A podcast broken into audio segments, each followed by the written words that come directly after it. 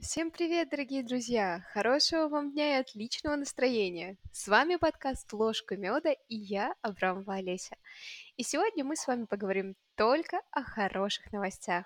Что же интересного произошло в нашем мире за последнюю неделю?